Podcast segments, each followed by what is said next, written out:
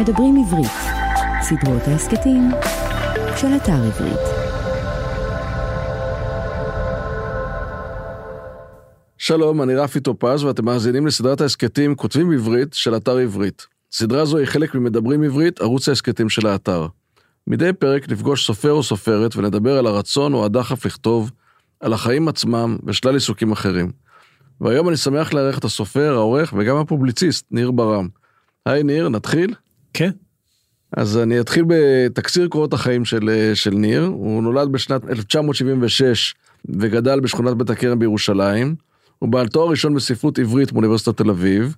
חתן פרס ראש הממשלה לסופרים עבריים לשנת 2010. ספרו מחזיר החלומות הפך לרב מכר וזיכה אותו במועמדות לפרס ספיר בשנת 2007. ספרו אנשים טובים הפך לרב מכר ונבחר לרשימה קצרה של פרס ספיר לשנת 2010. ניר עורך בהוצאת עם עובד את סדרת 972 העוסקת בספרי עיון ואת סדרת הקלאסיקה שמטרתה לערוך ולהוציא מחדש קלאסיקות מערביות ספרותיות. הוא כתב במוסף ספרים של עיתון הארץ וכותב טורי דעה בעיתון. ב-2018 יצר סרט דוקומנטרי בהשראת ספרו הארץ שמעבר להרים, שזכה בפרס אופיר בקטגוריית הסרט התיעודי הקצר לשנת 2018. הספרים שניר הוציא, ספרי לי סיפור אהבה סגול, ילדי נשף התחפושות, מחזיר החלומות, אנשים טובים, צל עולם, הארץ שמעבר להרים, יקיצה, העולם ושמועה. ספריו אנשים טובים, צל העולם ואחרים תורגמו לשפות שונות. באמת קורות החיים, אה, זה התקציר וגם כך הם די אה, מלאים וארוכים. אה, ניר, תהיה מוכן לשתף אותנו באיזה אנקדוטה או שתיים מקורות החיים הלא רשמיים, אבל שנשמח לשמוע עליהם. כן, דבר ראשון, לי תמיד הייתה חיבה מאוד גדולה להימורים, ובתקופה מסוימת אחרי הצבא, כשיצא הספר הראשון שלי, ספרי סיפור אהבה סגול, הוא היה רב מכר, וקיבלתי מההוצאה משהו כמו 35-40 אלף שקל. את כל הכסף שרפתי במרוצי סוסים בלונדון, מרוצי סוסים וכלבים. אה, יש כזה, היו כאלה חנויות כאלה שאתה יכול אה, להסתכל על המסך ולהתחיל להמר, ואני ועוד חבר שלי היינו פשוט מכורים למרוצי סוסים, כלבים, אחרי זה לבלק צ'ק בקזינו, לרולטה, אה, טקסס הולדם, עד גיל 25 ממש אהבתי להמר, ואז זה פשוט הפסיק, פשוט נגמר לי איך, איך זה התחיל דרך אגב איך, איך מתי פעם ראשונה נתקלת בזה? התחיל כשהייתי בן 17 אה, לקחו אותי לקזינו בלונדון חברים של אבא שלי והשחקתי בלק ג'ק. הרווחתי קצת אמרתי וואו זה נורא קל אבל זה לא קשור רק לזה. היתרון של ההימורים בשבילי היה שזה כאילו עולם סגור שבו אתה מתחרש לכל הרעש שיש בחוץ ואתה מרוכז כולך רק במשחק. ואם תחשוב על זה אין הרבה חוויות בחיים שלך שבהם, שבחוויות האלה אתה יכול להתרכז רק בחוויה, ואתה שומע, לא שומע רעש, הכל שקט, אין את כל הפחדים, המחשבות, כל הדברים המטרידים האלה, זה רק אתה והמשחק. וקזינו הוא מקום כזה. וכשזה הפסיק לקרות לי, בגיל 25, כשכבר הייתי נכנס לקזינו, וכבר שומע את כל הרעשים בחוץ, אז הפסקתי להמר. דבר ראשון. דבר שני, זה שהייתי, הייעוד שלי היה להיות עורך דין או שחקן כדורגל. הייתי שחקן כדורגל ממש טוב בתור ילד. אה, איפה שחקת? במתנ"ס, אה, כוכב במתנ"ס זיו, 23 שערים בעונה. אה, נבחנתי לפה ירושלים והתקבלתי. ואז אמרו לי להוריד את המשקל קצת, אז הייתי יותר שמנמן. אבל זה היה החלום שלי להיות כדורגלן. ובשלב מסוים ויתרתי עליו, ואם לא התוכנית השנייה להיות עורך דין, אבל ספרות זה אף פעם לא הייתה חלק, לא, לא, זה לא היה חלק מהתוכניות. ולהיות, זה היו תוכניות שלך? זאת אומרת, חשבת להיות או כדורגלן או עורך דין? כן, לא, אמא שלי ראתה שאני עורך דין, ואני נורא אהבתי כדורגל. כי כדור, אגב, כדורגל, כמו מה שאמרתי לך על הימורים, הסיבה שאהבתי את זה בתור ילד, זה שזה היה עולם סגור. שוב, זה היה מקום שבו יש רק המשחק, ואני תמיד חיפשתי בתור ילד מקומות כאלה, לא במודע, שבהם אתה, יהיה דבר שיעטוף אותך לגמרי, שימלא את כולך, שישקיט את כל שאר הרעשים. בעצם אה, סוג של ליצור בועה, כאילו להיכנס כן. לאיזשהו עולם שאתה, שיצרו לך והוא לאו דווקא העולם האמיתי, בוא נגיד. כן, שזה גם, זה גם נגיד האהבה שלי לסיפורים, להרפתקאות, להמצאות, להמצאת ממלכות שהייתי קטן, יחד עם חבר שלי, עם השכן שלי שהיינו ממציאים ממלכות, קרבות, זה הכל היה דרכים כאילו לברוח מהמציאות ולחפש עולם שהוא, שבו אתה מרגיש יותר שקט, שבו כאילו כל הרעש קצת נעלם. ולמה רצית לברוח מהמציאות? יש לך הסברים? הרבה דברים, אתה יודע, אה, היה לי קשה בחברת הילדים חלק מהזמן, אה, הייתי קצת בן יחיד, כי שני האחים שלי יותר גדולים ממני בהרבה, אז גדלתי כבן יחיד והיה בזה הרבה אלמנטים של בדידות. אה, וגם בתור ילד היו לי הרבה מחשבות מציקות, המון, ואתה לא מבין את זה. כאילו למה זה קורה בתור ילד, אתה לא מבין שזה רק שלא כל הילדים חווים את זה באותה צורה. נגיד אני זוכר את העצב הזה שדברים נגמרים. אני חושב שבגיל שמונה או תשע היה לנו משחק נגד uh, כיתה ב', היינו בכיתה ב' והם היו בכיתה ג', משחק כדורגל וניצחנו 6-5. היה ניצחון מפואר כי הם היו בכיתה ג', אנחנו ב', ואני הבקעתי חמישה שערים. ואני זוכר שאני עומד שם בסוף המשחק וכולם מתחבקים, ואני חושב כל הרגע הזה כאילו הוא היה, וכאילו הוא נגמר, והוא אף פעם לא יחזור. וזהו, זה כאילו, זה נעלם. זה כאילו כבר, כבר עכשיו זה מתפוגג הרגע הזה. ואני זוכר שהרגשתי עצב נוראי על זה שאני חווה את זה, אני כאילו שמח, אבל אני גם רואה איך זה נעלם. זה נגמר ומחר זה כבר לא יהיה. ואז סוג מחשבות כזה שכאילו המון דברים זה נגיד, המחשבות האלה הציקו לי, אה, ובכלל הייתי ילד עם המון מחשבות. הבנת, אגב, הבנת שאתה שונה בנוף?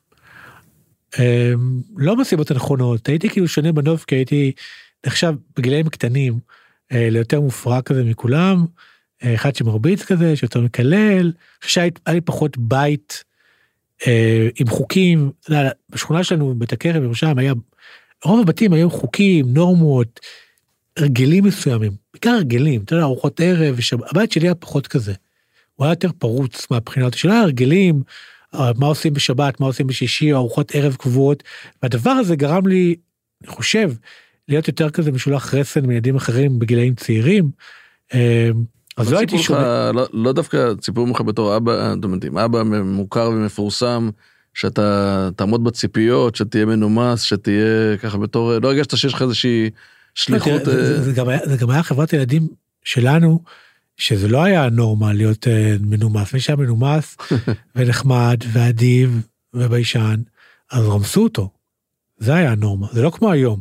היום אני תמיד אומר לבן זוג שלי שעבר תמר, שבעולם של דניאל, הבן שלי, אז כאילו הילדים הטובים זה כאילו הדבר הטוב. כאילו כולם ילדים טובים כאלה, לא כולם כולם נגיד, תסתכל ילדים, זה טוב להיות ילד טוב. זה כבר נראה לי מהסיפור של, ה, של ההייטק שכל הילדים האלה שבית ספר שהרביצו להם נהיו מיליונרים פתאום נהיו מגניבים אני גם זוכר אחד כזה בבית ספר שלי שאחרי זה עשה מיליונים בהייטק אה, וכולם צחקו עליו בבית ספר. אז זה לא הייתה הנורמה להיות ילד טוב אבל אה, אז אני חושב שהיו ציפיות כי אבא שלי היה יותר מוכר מפורסם אבל אה, אבל זה לא היה דווקא להיות זה היה יותר להיות תלמיד טוב. אני זוכר שכאילו הזמינו את אבא שלי לבית ספר המון המון המון המון וההבדל היה ביני לבין שאר הילדים זה שאם אבא שלי בא לבית ספר אז הם יודעים שזה אבא שלי. כן. ואז בשלב מסוים אמרתי ליועצת אני לא מסכים שאבא שלי יבוא לבית ספר. רוצה אני אפגש במקום אחר. ואז התפוצץ על הרקע הזה הייעוץ. אז זה הרבה חוויות כאלה. וקריאה אם נעבור לעולם הספרות קריאה הייתה חלק אה, משמעותי בילדות שלך? כן, כאילו קראתי הרבה. אה, זוכר שכילד בעלתי ספרי הרפתקאות, כל ז'ול ורן, החמישייה הסודית, השביעייה הסודית, חבורת הבלשים והכלב. אה, כל הספרים האלה קראתי בגיל מאוד צעיר. זה גם כן היה סוג של עולם? כן, לכן אהבתי ספרי הרפתקאות. קראתי גם ספרים טיפה יותר מבוגרים, ספר נגיד שקראתי שאף אחד לא מכיר וגם לא כזה חשוב. אתה זוכר שהיה את הסיפור של ניקסון, ווטרגייט, אז ארליכמן שהיה אחד העוזרים שלו כתב ספר שנקרא הקשר הסיני. זה רומן שמתבסס על המהפך של קיסינג'ר ביחסים עם סין. לא יודע למה זה תפס אותי בגיל צעיר, ספר שקראתי עשרות פעמים כשהייתי קטן. בגיל צעיר קראת אותו? שמונה, תשע. אה, עוד ספר אחד שהיה בבית שלו זה היה לידתו ונפילתו של האח השלישי. שני כרכים גדולים כאלה. כן. שכל הזמן ניסיתי לקרוא בגיל צעיר, לא תמיד הצלחתי, אבל רציתי לקרוא את זה. אה, אבל זה היה הרבה מאוד ספרי הרפתקאות. אה, אתה יודע, ז'ול ורן, אחרי זה זה היה קטע קריסטי, ספר בלשים, אה, זה, דבר, זה דברים שמאוד אהבתי. אה, הספרות היה גם סוג של גשר להורים, או שזה היה עולם שלך שקראת, הם פחות ידעו מה אתה קורא, הם פחות היו מעורבים בקריאה, לא, או שהם... לא, לא היה גשר להורים, בשלב יותר מאוחר, ואני אספר על זה בספר האחרון, העולם הוא שמועה, וגם ביקיצה אני מספר על זה, שזה ספרים נגיד היותר אוטוביוגרפיים שלי, זה שאימא שלי הייתה מקריאה לי ספרים של סופרים רוסים, דוסטויבסקי, טולסטוי, אה, אני חושב שגם גוגל, גוגל, אה, בגיל 16, גם נבוקוב, והייתה מקריאה לי את זה כמין כזה ניסיון, אה, זה גם היה bonding בינינו, וזה גם היה איזה מקום שבו שנינו מצאנו איזה משהו שמעניין את שנינו, שמשותף לשנינו, זה אהבה הזאת לסיפורים. אבל לפני זה, זה לא היה קשור להורים. זה היה כאילו דבר שעשיתי כי, כי אהבתי לקרוא. זאת אומרת, אהבתי, שוב, אהבתי להיות בעולמות האלה. אהבתי להמציא עולמות, ואהבתי לקרוא על איך ממציאים עולמות. וחשבת, כשקראת את הספרים האלה, חשבת, אני רוצה לכתוב? לא, ממש לא. ו... לא, וגם, אתה יודע, סופרים בבית שלנו, היה הנודניקים האלה שמציקים לאבא שלי. באמת, אני זוכר שהם מתקשרים אליו, אה, באים לפגישות איתו, אבל זה אף פעם לא היה בסדר העדיפויות שלו גבוה. אחרי זה הוא נהיה חבר של עמוס עוז אחרי שהוא פרש וזה נהיה גבוה. ואני זוכר שארז ביטון, אה, אלי אמיר גם היה, שסופר חשוב, וזה היה אנשים כאלה במפלגה, אני כאילו, זה לא היה אנשים ש, שהסתכלת עליהם כאנשים, אתה יודע, כאנשים החשובים. אז לא, וגם לא, וגם לא היה לי שום, אף אחד במשפחה שהיה סופר או היה קרוב לזה, אז לא דבר שחשבתי לעשות. אבל ראיתי שאני מאוד אוהב להמציא, ושבעצם בתור ילד, בגיל 8, 9, 10, סיפרתי, המצאתי המון סיפורים, סיפרתי המון סיפורים, בראתי מלא עלילות, פשוט לא כתבתי את זה. ובטעות, כשפגשתי נגיד ילדים שכותבים שירים או כותבים סיפורים, זיהיתי את זה כמקום אחר, ולא הבנתי שכתיבה, דבר שאתה לא צריך לכתוב בשביל לכתוב. אם כאילו גלגלת סיפור בראש שלך ובראת עלילה ודמויות וקונפליקטים ומורכבות, בעצם כתבת. והמון פעמים בכתיבה שלי היום אני מבין שהמקומות הכי, שבהם הספר הכי יכול להשתפר או לקפוץ קדימה, זה הרגעים שבהם אני לא כותב כלום, ואני נותן לספר להתערבל בתודעה שלי, ואז פתאום יש איזה קפיצה של הבנה. כי ספר מתקדם בקפיצות של הבנה, קפיצות של הבנה מתרחשות כשאתה לא כותב. אז בעצם אתה אומר שבאופן אמיתי רוב הכתיבה מתרחשת לאו דווקא שאתה כותב, בעצם הפעולה עצמה היא ההוצאה לפועל של המחשבות ושל אותם קפיצות לוגיות ושל אותם אה, פיצוחים ש, שקרו בחשיבה. כן. רולנד בארט כתב פעם שכתיבה זה משהו שממלא את כל הסובייקט. ואני חושב שזה נכון, זאת אומרת הכוונה היא שאתה כותב רומן, היום אני כבר לא מרגיש ככה, וכתבתי נגיד רומן, רומן עם אנשים טובים, מחזיר החלומות, צל עולם, גם אולי קיצה, לפני שאני הייתי אבא בעיקר, זה מילא את כולי. זאת אומרת, זה לא שאתה סוגר את המחשב, תחשוב, זה גם לא טריוויאלי. אתה כותב רומן, יש סצנה שמתרחשת במשרדי ה-NKVD בסן פטרבורג 1940. אז מה, קיבלת את המחשב, ואלכסנדר חוקרת את כל החברים שההורים שלהם, קיבלת את המחשב וזה נעלם? לא נעלם, אתה עדיין רואה את התמונות האלה, עדיין מהדהדות לך בתודעה, אתה עדיין חווה את החוויה הזאת. אז אני חושב שהמון פעמים, לפחות אצלי, הכוח של הדמיון הוא מאוד חזק גם כשאתה לא כותב, וזאת אחת הסיבות ש... שהתחלתי להיזהר בשנים האחרונות, להיזהר מהמלאות של העולם של הכתיבה, כי זה מתאים יותר לאנשים או שאין להם משפחה, או שלא אכפת להם משפחה, ויש הרבה סופרים כאלה, או לפני שיש להם משפחה. זאת אומרת, שזה שואב את כולך. אז היום כשאתה מצליח לכתוב ושזה ישאב אותך פחות? כן. כן? כן. ממש במין איזה החלטה מודעת או שאתה... כן, זו החלטה מודעת. אה, גם למדתי את זה מאלף בית יהושע, שהיינו מאוד קרובים. והוא תמיד אמר לי, כשבאתי עם הספר הראשון, הוא אמר לי, המשפחה לפני הכל. ואז התחיל להגיד לי, אני רוצה שתהיה אבא, אני רוצה שתהיה אבא.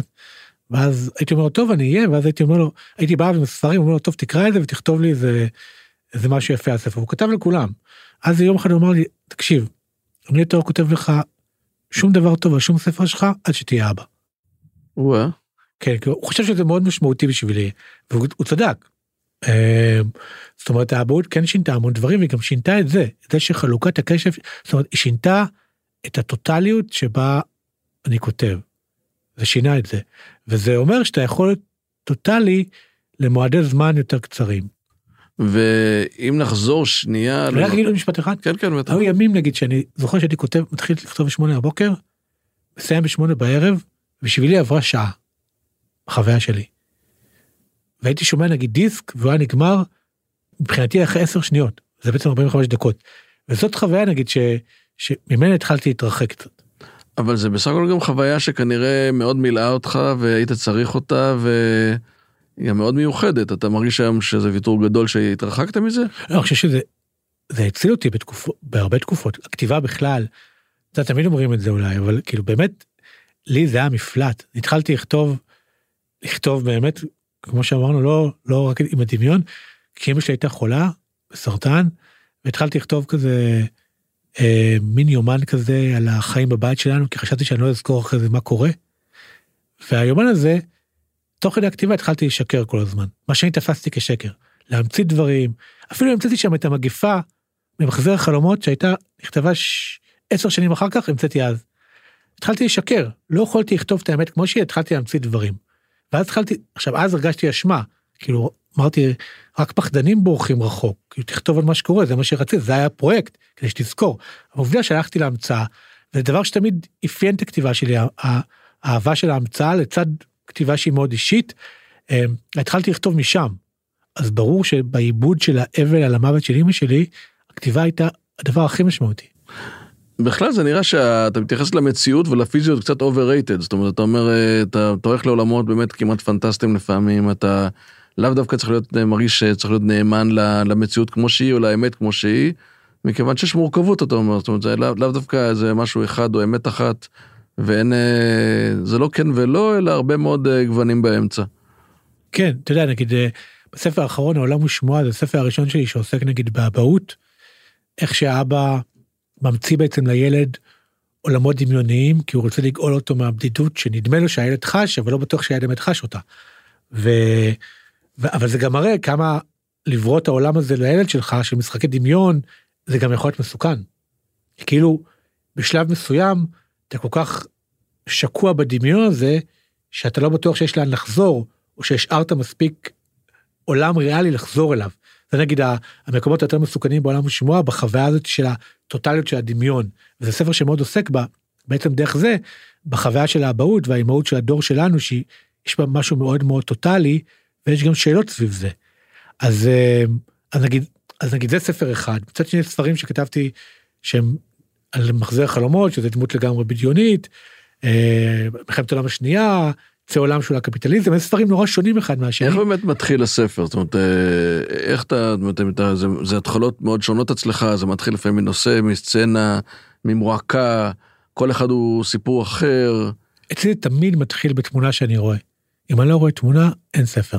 בעולם ושמועה, אני ראיתי את האבא ובן עולים על ההר המסתורי הזה, לחפש מין דמות כזאת שיכולה לגאול את האבא מה...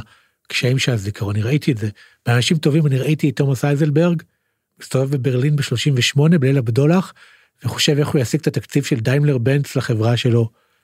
ואותו דבר היה בהחזר חלומות, אותו דבר היה ביקיצה, זה תמיד מתחיל בתמונה שאני רואה בראש, ולרוב אין לי מושג מה יקרה אחר כך.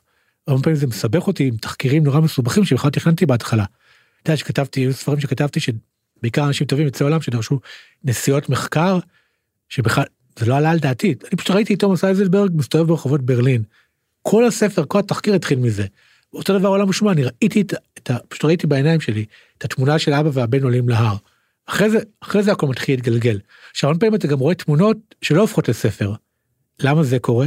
זה שאתה רואה תמונה והיא טובה ואתה כותב אותה, ואחרי כמה זמן אתה שם לב שזה קצת מת בשבילך. שאתה לא רואה את זה יותר, זה לא מתפתח אצלך.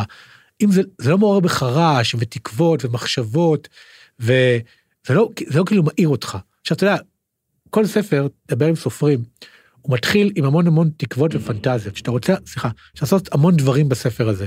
ותמיד זה מצטמצם, תמיד אתה מוותר. כל רומן שהתחלתי, התחלתי עם המון המון, אתה יודע, מחשבות על ז'אנרים שונים ועלילות שונות ודמויות שונות, היה, ואז, ואז זה מצטמצם, אתה בוחר באיזה תוואי מסוים, זה מצטמצם. וזה ויתור מאוד קשה בספרות. ההבנה שבסוף הספר זה יצטמצם, לא תוכל להגשים את כל החלומות האלה. אבל זה גם מטאפורה טובה לחיים בכלל. כן, זה בדיוק רציתי לשאול לגבי הדבר הזה, שאתה רואה תמונה ואתה יוצא למסע שאתה לא יודע לאן הוא בכלל הולך אה, להגיע. כמה מהר אתה יודע לדעת אם זה ספר או לא ספר? כמה פעמים קרה לך שהתחלת לכתוב אה, ועצרת באמצע? קרה לי. זאת אומרת, תראה, אני גם לא כותב דרפטים מהר, ואני לא מאמין בזה. אני מאמין שאתה לא מבין את הספר של עצמך בעמוד 40, כמו שאתה מבין את הדמויות שלך בעמוד 100. והרבה פעמים, אם אתה עוצר בעמוד 80, ואתה נותן לספר להתערבב בתוכך, אתה תמשיך לכתוב ממקום קצת אחר. אתה תייצר איזה קפיצה בספר. כשאתה כותב דראפט אחד או רומן, כאילו בנשימה אחת, אתה לא עוצר להתרחק ולחשוב ולהסתכל מבחוץ ולעזוב את זה, המון פעמים אתה כאילו כל הזמן באותו ערוץ. אבל המון פעמים ספרים נהיים יותר טובים שפתאום הספר קופץ ערוץ. אתה מבין? אתה פשוט מרגיש שפתאום, אוקיי, הפרק הזה התחיל ממקום אחר לגמרי. ולכן אני כותב תמיד בהפסקות. אז, אז קורה שפתאום אני מפסיק ולא חוזר בכלל. Uh-huh. קורה שכתבתי פעם אה, נובלה שלמה על החיים שאחרי המוות, כל מיני עולמות בחיים שאחרי המוות, ואז קראתי את זה וזה לא היה טוב. אה, קורה שניסיתי לכתוב, כשכתבתי את הקיצה, התחלתי לכתוב את זה כאוטוביוגרפיה ממש, ואחרי 15 אלף מילים קראתי את זה ואמרתי, זה ממש גרוע.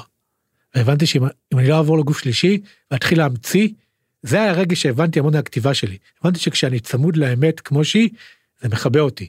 ברגע שהתחלתי להמציא ולשלב, לעשות את השילוב הזה בין אמת לבין המון בידיון, אז זה כאילו העיר אותי.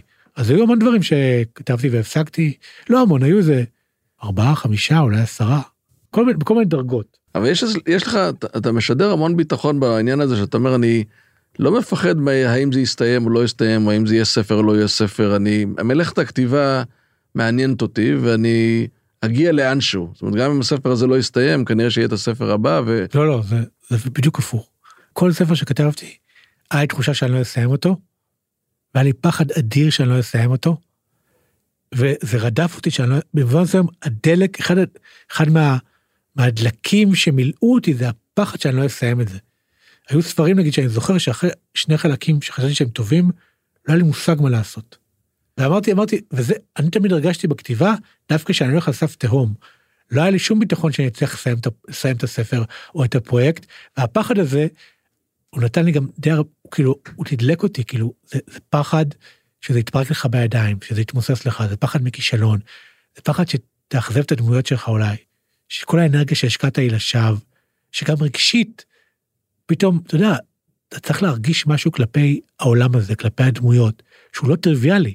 זאת אומרת, לפתוח את המחשב בשמונה בבוקר, בתשע בתל אביב, ולהזדהות עם המחשבה והרגש והאמביציה והפחדים של אייזלברג בברלין של 38, או של סוחר נשק מקונגו בצא עולם, או של מחזיר החלומות, שזה איש שרואה חלומות של אנשים אחרים, זה לא טריוויאלי. זאת אומרת, תמיד חושב על זה רגע, מה זה, זאת אומרת, אני מאמין שמה זה לכתוב דמויות בעיניי, זה לשים על עצמך מסכה של הדמות, ואז להאמין בה. החלק הראשון הוא לא בעיה, לשים מסכה של הדמות. החלק השני, להאמין במסכה, הוא לדעתי כל הסיפור של כתיבה, ומה שמבדיל המון פעמים ספרים טובים ולא ספרים טובים. אתה רואה מתי הכותב כתב את זה מתוך הנשמה של הדמות, ומתי הוא כתב את זה מבחוץ. ויש לך שלב כזה באמת בבניית הדמות שאתה מרגיש שהנה נכנסת לנעליה ולנשמתה? שאתה יודע שאתה מתחיל לכתוב דמות ואתה עוד לא לגמרי מכיר אותה ואתה בונה אותה. אגב, אתה כותב את הבקראונד של הדמות במק... ממש בנפרד מהסיפור, או שאתה תוך כדי הסיפור אה, בונה לך אותה? אף מילה, אף פעם לא. גם שספרים שהיו לי עשרות דמויות לא כתבתי אף פעם שום דבר בצד. זה קורה תוך כדי הסיפור עצמו. כן, וזה כמו שאמרת, מאוד, מאוד יפה ומאוד חכם.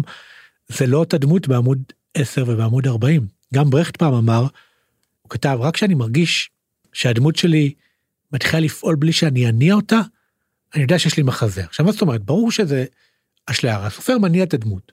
אל תספר לי סיפורים שהדמות פועלת מכוח עצמה, הסופר מניע את הדמות. אבל מה שהוא התכוון, וזה בעיניי נכון, הרי תחשוב, כל צעד שדמות עושה, זה בחירה בין עשרת אלפים אפשרויות שונות. איך אתה בוחר את זה? אתה חושב על כל העשרת אלפים? לא, זה אינסטינקט. מתי האינסטינקט לדמות מגיע? בעמוד הראשון? לא, כשאתה מכיר אותה יותר. זאת אומרת, מה שהוא התכוון להגיד זה שהאנרגיה והביוגרפיה והחוויות והסיטואציות וכל העולם הזה שהדמות כבר נמצא בתוך הדמות. והאנרגיה הזאתי מניעה את הכותב לאינסטינקט מסוים שהוא יודע מה הדמות אמורה לעשות. וכן היה את המקומות האלה המון פעמים שהרגשתי מה הדמות צריכה לעשות בלי שחשבתי על זה בכלל. זה היה אינסטינקטיבי. וזה רגעים של הזדהות מאוד עמוקה עם הדמות, ויש בזה דברים טובים ויש בזה דברים בעיניי מפחידים. ואז גם קורה אבל ככל שהדמות נעשית באמת מתפתחת ומורכבת ואתה ממש מרגיש שאתה מכיר אותה, בשלב מסוים אולי לפעמים לזה מתכוונים שזה מגיע לרמת עומק כזאתי שבאמת יש דברים שאולי אתה כסופר רוצה שיקרו, אבל אתה יודע מתוך הדמות שהיא כבר לא יכולה לעשות אותם. כן לגמרי. יש המון מקרים שגם קרו לי שהדמות הלכה, היה לי איזה תכנון גדול מה שהדמות תעשה, והיא הלכה למקום אחר. אה, נגיד, אה, גם בעולם ושמועה, בספר האחרון, שאותו אני מאוד אוהב, אה, הוא מאוד קרוב אליי, אז היה לי איזה רעיון לגבי המפגש בין מחזיר החלומות לבין יונתן, אבא של... כן. שזה היה מפגש מאוד דרמטי מבחינתי, שהיה אמור לעשות משהו אחד. בסופו של דבר המפגש הלך למקום אחר לגמרי, כי האנרגיה שהייתה בשתי הדמויות האלה לא כיוונה למקום הראשון. אתה צריך להיות ער לזה שהדמויות, הסיטואציות שאתה רואה, נגיד עוד דבר זה שאתה מתחיל לכתוב סיטואציה, אתה לא יודע איפה היא תסתיים. אתה צריך, לה, אתה צריך לאפשר לסיטואציה לרגע הזה להתרחש במלוא הכוח שלו ולפעול עליך ולהיסחף לתוך המקום הזה ואז אתה פתאום נמצא במקום אחר. זה קרה לי בהמון ספרים שהייתי במקום אחר לגמרי ממה שחשבתי. אני העלילה הדמויות הסיפור העולם העולם שאפילו הז'אנר זה קורה.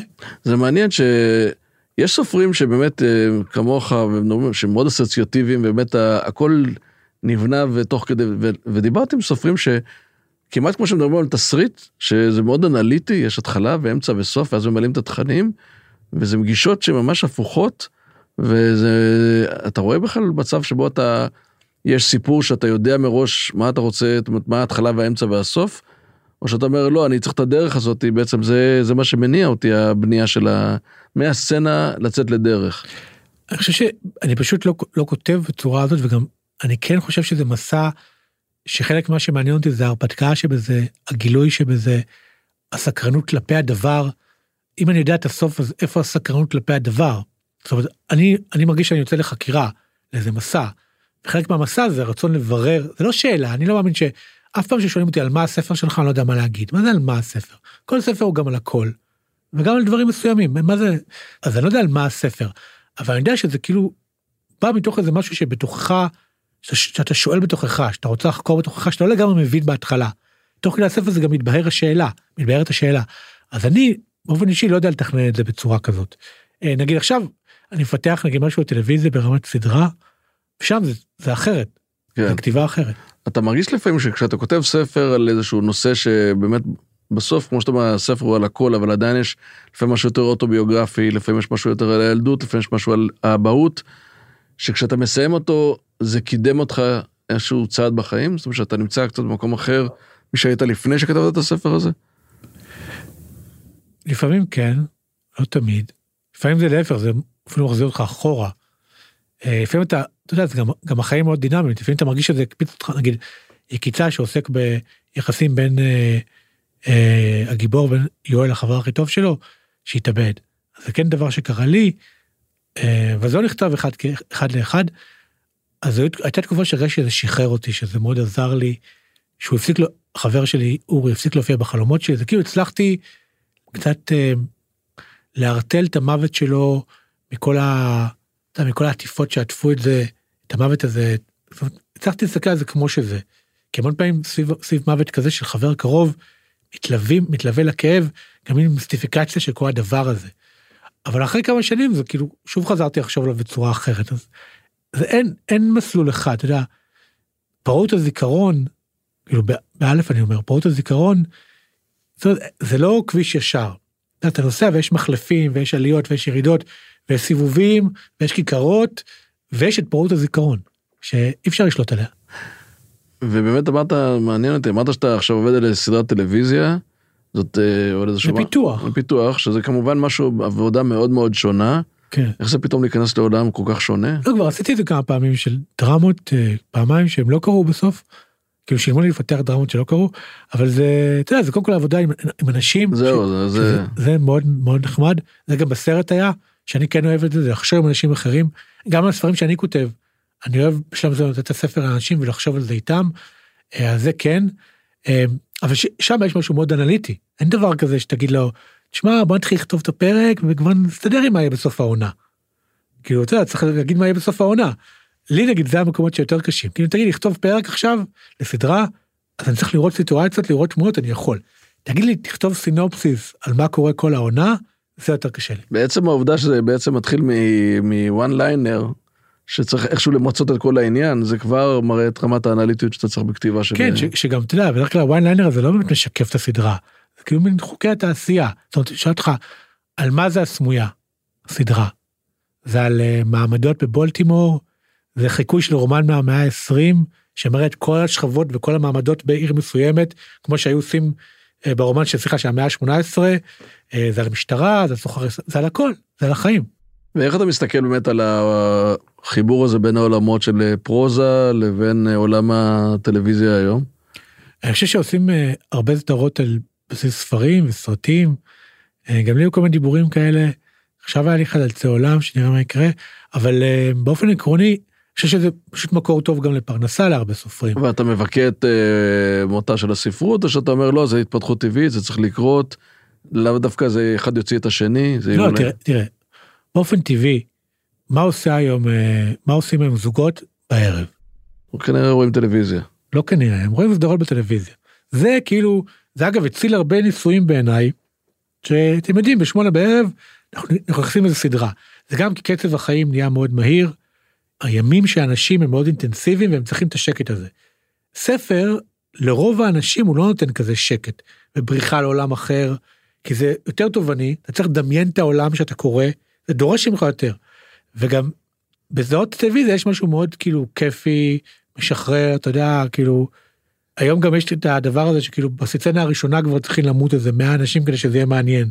הנרטיב הזה נורא מועט בסדרות, זה קרה גם בספרים. שפעם אמר לי, המו"ל שלי בהולנד אמר לי משפט ממש יפה, אמר לי, תקשיב, פעם כדי שיהיה ספר בלש, היה צריך למות איזה מישהו בעמוד הראשון. היום אין בספר שלך איזה 20 אנשים שמתים ו-20 ילדים שנעלמים, זה לא מעניין. כאילו, אתה יודע, כאילו, רמת הריגוש, וזה נגיד דבר שמשפיע על ספרות, שרמת הריגוש של זאת טלוויזיה, נדרשת כעת גם בחלק מהספרות. כן, אני חושב שבאמת, אה, אתה יודע, טלוויזיה, סדרה זה בילוי, וספר זה התחייבות, ומשם זה אולי כאילו כן. הקושי. נכון, אני מסכים, זאת אומרת, אה, זה, זה מספק סוג של כיף שספר, רוב הספרים לא יכולים לספק, וגם, אתה יודע, באמת, הרבה אנשים שקוראים ספרים, הם לא באים לחוויה של הנאה בלבד. הם באים לכל מיני חוויות, לחוויה של הנאה- להזדהות, אה, להיזכר בדברים, להתעמת עם קונפליקטים, ללמוד, לקרוא על תקופות מסוימות בעבר. אתה יודע שיצא אנשים טובים והסתובבתי בעולם, תמיד אמרו, הנה הספר אנשים טובים של ניר ברם, שכתב על מלחמת העולם השנייה, ועל הבנאליות של הרוע, של חנה ארנדט. עכשיו, אני כתבתי מבחינתי ספר שבבסיס שלו היה דמות אחת, שיש שאלה, האם המסכה זה הפנים האמיתיות שלה, או שהפנים האמיתיות שלה זה אוסף של מסכות, ועל דמות אחת ברוסיה, שיש לה פנטזיה על משפחה שאף פעם לא הייתה לה באמת, שזה נגיד באה ממני. מה סיפרתי לך בהתחלה, כן, כן. על משפחות. אז כאילו, אתה יודע, אז, אז, אז אני אומר, אתה יכול, בסופו של דבר, אתה כותב על דברים שבשביל, אני אגיד את זה אחרת, כל דמות שכתבתי, הייתי צריך משהו ממני שאני אתן לה, חוויה, זיכרון, משהו שיהדק אותי אליה, ואז הייתי יכול להמציא. אפשר להגיד את זה גם המון ספרים. אתה צריך שמשהו יסודי יהדק אותך לספר, וזה גם מה שהקורא צריך. צריך משהו רגשי שיהדק אותו לספר. בסדרות, הוא פחות צריך את זה. אני ראיתי מיליון סדרות, שלא הרגשתי כלום כלפי אף אחד, סתם מעניין אותי מה יקרה. ועכשיו אתה עובד על ספר חדש, דרך אגב? אה, כן, יש לי גם ספר ילדים שאמור לצאת, גם סרט חדש שאמור לצאת בקרוב, וגם רומן שאני כותב שהוא אה, באמת מאוד מאוד שונה מדברים אחרים שכתבתי, וכמו שאמרתי לך, אני מרגיש אותה תחושה בדיוק שהרגשתי תמיד, שאין לי מושג אם אני אצליח לסיים אותו, ואני מרגיש תמיד שלא היה לי מספיק אה, כוחות לסיים אותו.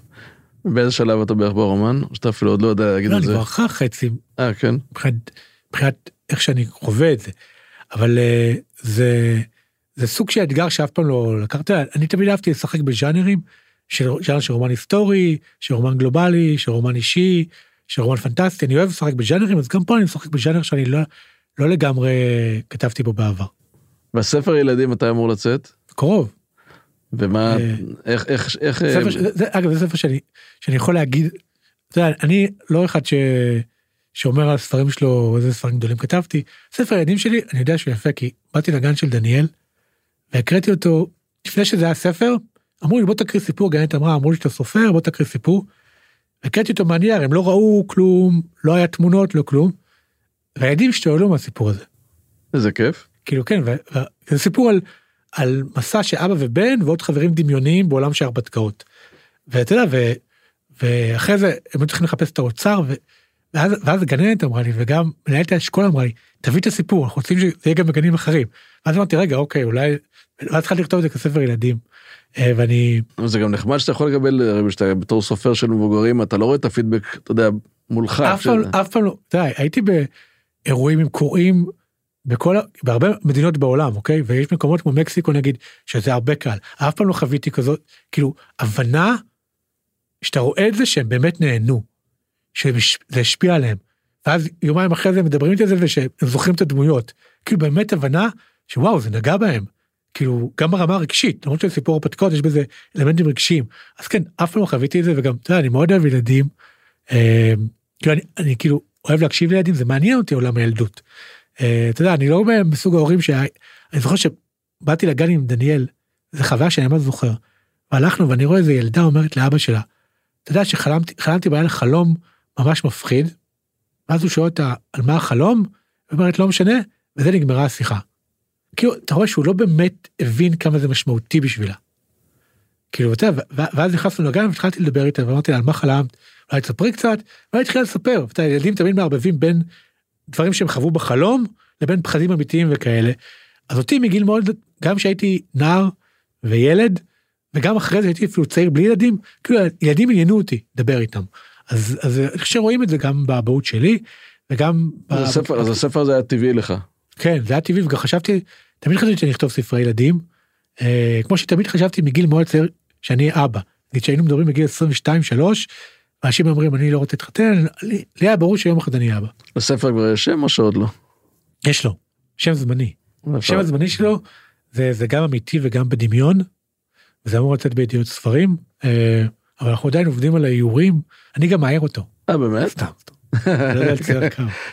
אוקיי, שיהיה בהצלחה, ואולי זה הזמן לעבור לשאלון קצר? כן. אה, בוקר או ערב? בוקר. מוזיקה או שקט? מוזיקה. איזה מוזיקה בדרך כלל? אה, אני תמיד כותב עם מוזיקה, יש לי טעם די טרשי, זה נע מ-90's כזה, גראנג', רוק כבד של ה-90's, קצת מוזיקה אלקטרונית, אני גם יכול לשמוע 80's, אתה יודע, feels like heaven כזה, אה, כל מיני. ספר או סדרה? ספר. רוב, רוב הזמן ספר, לא תמיד.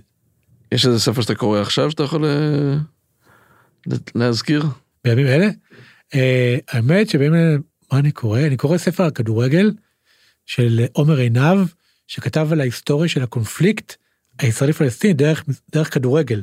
ספר ממש מרתק, שגילה לי דברים מדהימים על הכדורגל לפני 70 שנה במקום הזה. אני קורא את זה. אה, אני קורא אה, ספר של סופרת דנה שמעור, ספר ראשון שלה, אה, ספר מאוד רגיש ועדין כזה גנון צרפתי, יצא לפני שנה, שרתי את שמו ואני קורא אותו עכשיו. חופשה או עבודה? חופשה.